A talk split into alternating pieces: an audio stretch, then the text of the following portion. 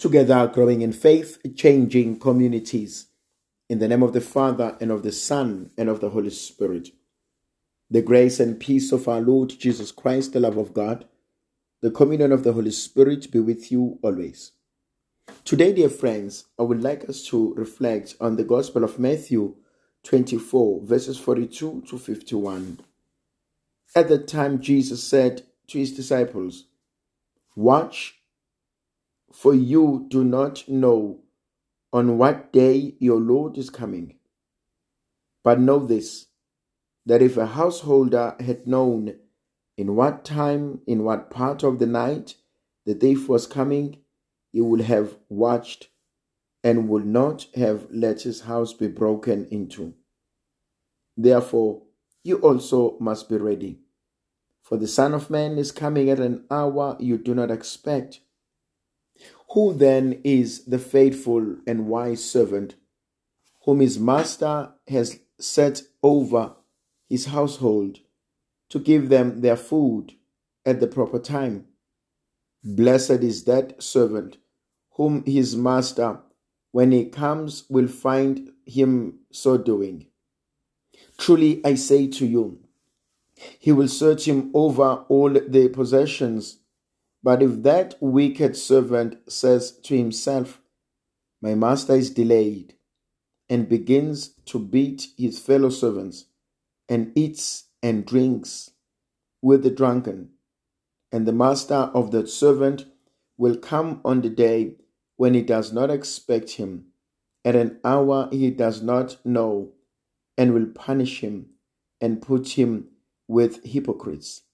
There men will weep and gnash their teeth. It's a beautiful, interesting reading.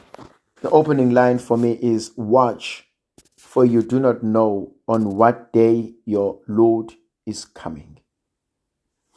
I like the word watch. The other translation says, Be vigilant, be careful, be on your guard. Be on your guard against the devil, for the devil is like a roaring lion seeking for an opportunity to devour you. Be on your guard against your mouth. Be on your guard against your thoughts. Be on your guard against your emotions. It's an important word it, it goes for me with another beautiful word be prudent. Be prudent. Be careful of what you say. Be careful of the things you do. Be careful of the commitments you entertain. Be careful of the places you go to. Be vigilant there is a, an element of danger. When the Lord says, be vigilant, somehow He's saying to us, we must be careful. We must be careful because there are two elements.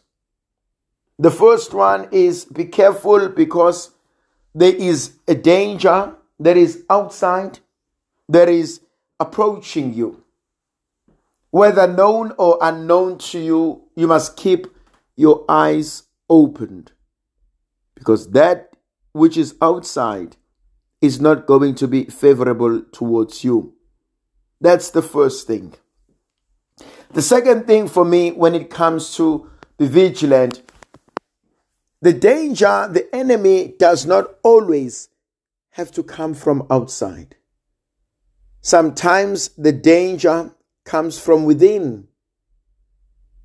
It is the things that we are going through, things that I may not have dealt with, things that I have possibly avoided, things that I have let lie for a number of years.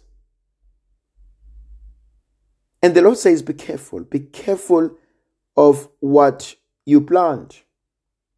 For you will reap that which you plant. This can also apply to how do we treat other people? How do we treat our children? How do we behave in their presence? There are certain things that we do that in the long run are toxic. In the long run, they destroy us. In the long run, they, they compromise who we are. Be vigilant. The beautiful word is prudence. Know when to walk away. Know when to engage. Know when to speak. Know when to keep quiet. He says, Watch, for you do not know on what day your Lord is coming. But know this that if the householder had known in what part of the night the thief was coming, he would have watched and would not have let his house be broken into. There are things that we have allowed in our lives. There are people we have introduced in our lives. There are th- events we have entertained in our lives. And maybe the first question is could I have prevented it? Yeah. Some of the things I could have prevented it. Some of the things I could have done differently. Some of the things I could have researched more.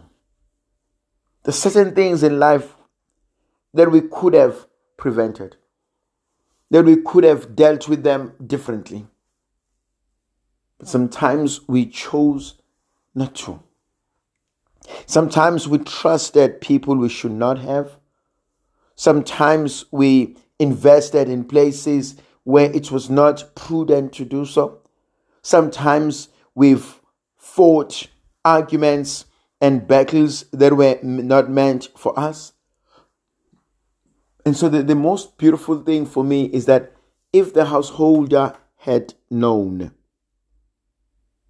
it's a beautiful prerequisite.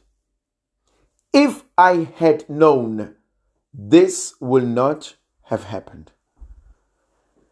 But then there is a dilemma here because there are some of us having known the truth, we don't do things differently. Having experienced the truth, we don't change our thinking.